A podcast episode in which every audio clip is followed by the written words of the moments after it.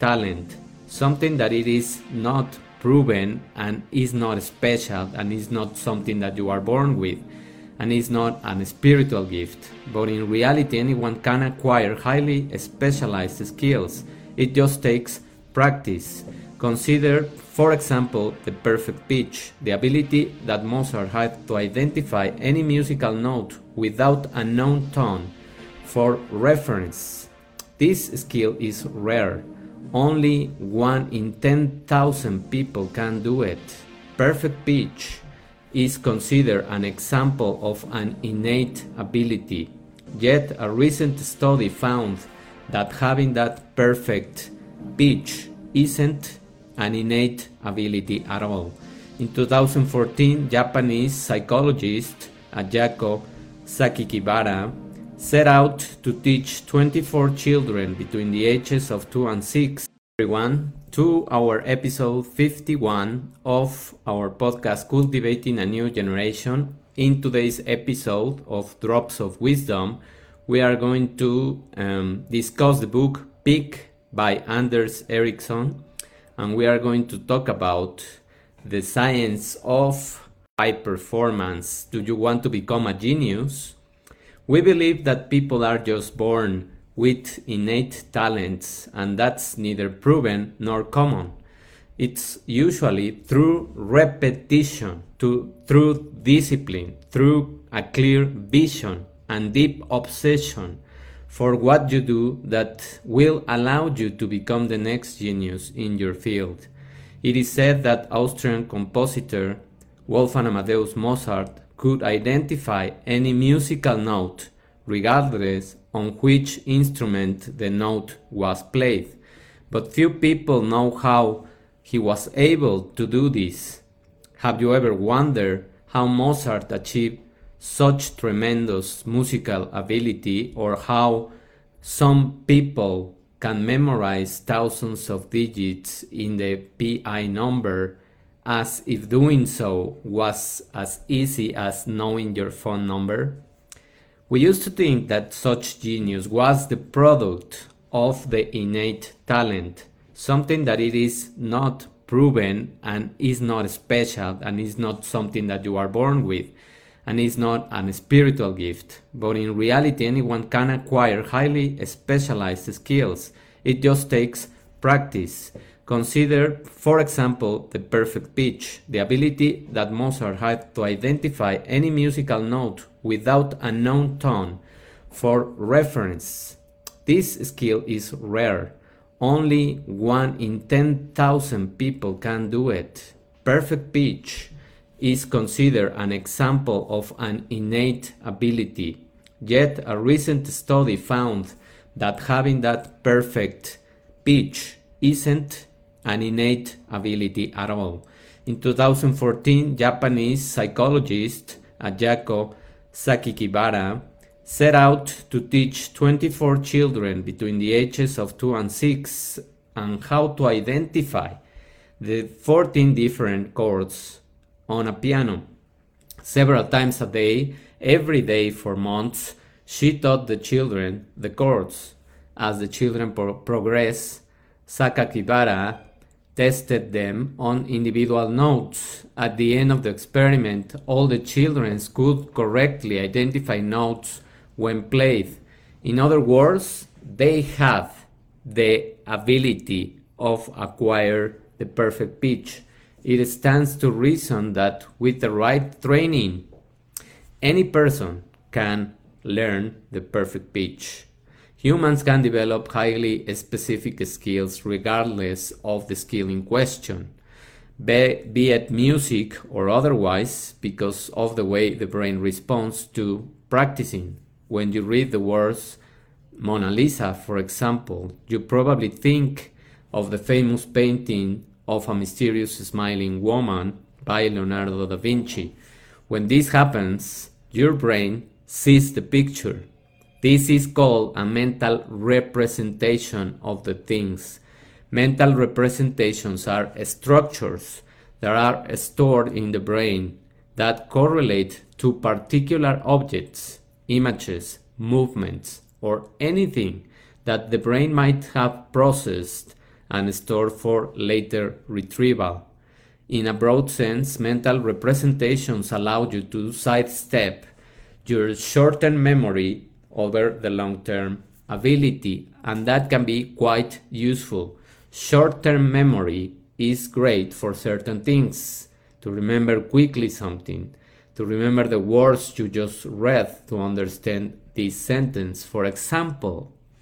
But to memorize an entire language, you need the power and capacity of your long term memory. Mental representations also play a role as a performance booster. We know it takes years of practice to become an expert in a field, whether driving a taxi or playing chess. Only through practice can you develop detailed representations of the situations or movements that matter to your performance. For example, take Michael Phelps. He trained several times through five years without stopping one single day and three or four sessions per day. He even memorized the number of strokes he needed to get to the other side of the pool. So when he had an experience where water came into his goggles, he started to count the strokes in order to arrive to the um, to the next side of the pool and win the gold medal in that specific competition. So, do you think a musician, an athlete, a scientist, or an entrepreneur develop their skills and talents overnight? That's unlikely. They probably use purposeful practice to achieve success. This technique pushes you to build skills, to set up a program, to schedule the things that you have to do in a day, and through several mechanisms, including setting clear, specific goals and being focused on what you want, and dividing those steps into smaller, achieving tasks, leaving your comfort zone and receiving constant feedback, you will improve and do this as any other um, genius. A Carnegie Mellon University undergraduate named Steve was asked to memorize an ever expanding string of, of numbers.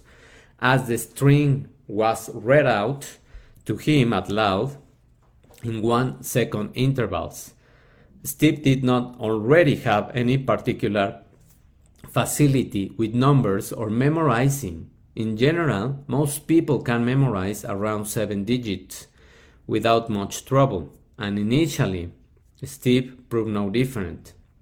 But with lots of training and practice, Steve could memorize chains of numbers that were 82 digits long. How he did this? First, Steve had a clear and specific goal to memorize more numbers than he could previously. So that's the first step, dividing and putting small pieces of the goal into action. Second, through the experiment, he remained focused. Steve was also pushed outside his comfort zone as he was constantly encouraged to move past his current level of performance. If he managed to memorize 28 numbers in one session, for example, the trainer would start the new session with having him recite another string of the same length. And that's how he, he could acquire this kind of ability. In fact, Mozart might not have accomplished that much when he was young. Evidence now suggests that the first compositor ascribed him when he was eight years old matched the handwriting of his father, Leopold Mozart, a composer who trained his son from a young age. While Mozart went on to become a legendary music figure, he didn't write any significant musical pieces until his teenage years. After nearly a de- decade of honing his skills through deliberate practice, the same holds for many other performers. Talented people don't take shortcuts. Again, talented people don't take shortcuts. They practice, they have discipline, they are constant. And that's the payoff of doing the things repetitively. They've practiced deliberately for years, building their brains, building the pathways, creating neuroplasticity, and expanding the capacities by creating advanced mental representations, which is, which is just visualizing, programming your day, schedule the things that you have to do, and just rehearse the important things that you want to succeed. Either a meeting, an interview, a presentation, this kind of experience, just visualizing this kind of speaking into a post or giving a lecture or training or teaching, anything that you want, you can rehearse in your mind, visualize it, and make it happen. So, how can I summarize all this information into just two quotes? Well, the first one is only through practice can you develop detailed representations of the situations or movements that matter to your performance. Number two, mental representations are structures that are stored in the brain that correlate to particular objects, images, movements, or anything that the brain might have processed and stored for later retrieval. In a broad sense, mental representations allow you to sidestep your short term memory, which is something that you are doing just uh, in a few minutes or hours, and pulling the information for the long term memory and creating this expanding knowledge that can help you throughout your life.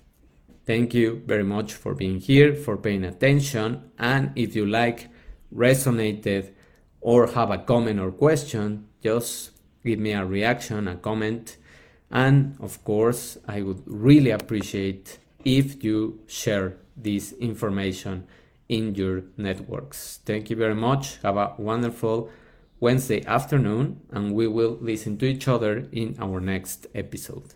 Bye. Thank you for listening to this episode and be part of a different community that is designed for conscious people who are interested in taking care of their health and discovering their inner power, helping to create a new generation of humans. If you want more tools to grow your inner health with science and spirituality, visit www.davidortegab.com, where you can find online deep programs, shorter courses for your company or a group of individuals, and receive personalized support in private consultations to balance the five pillars of your inner health.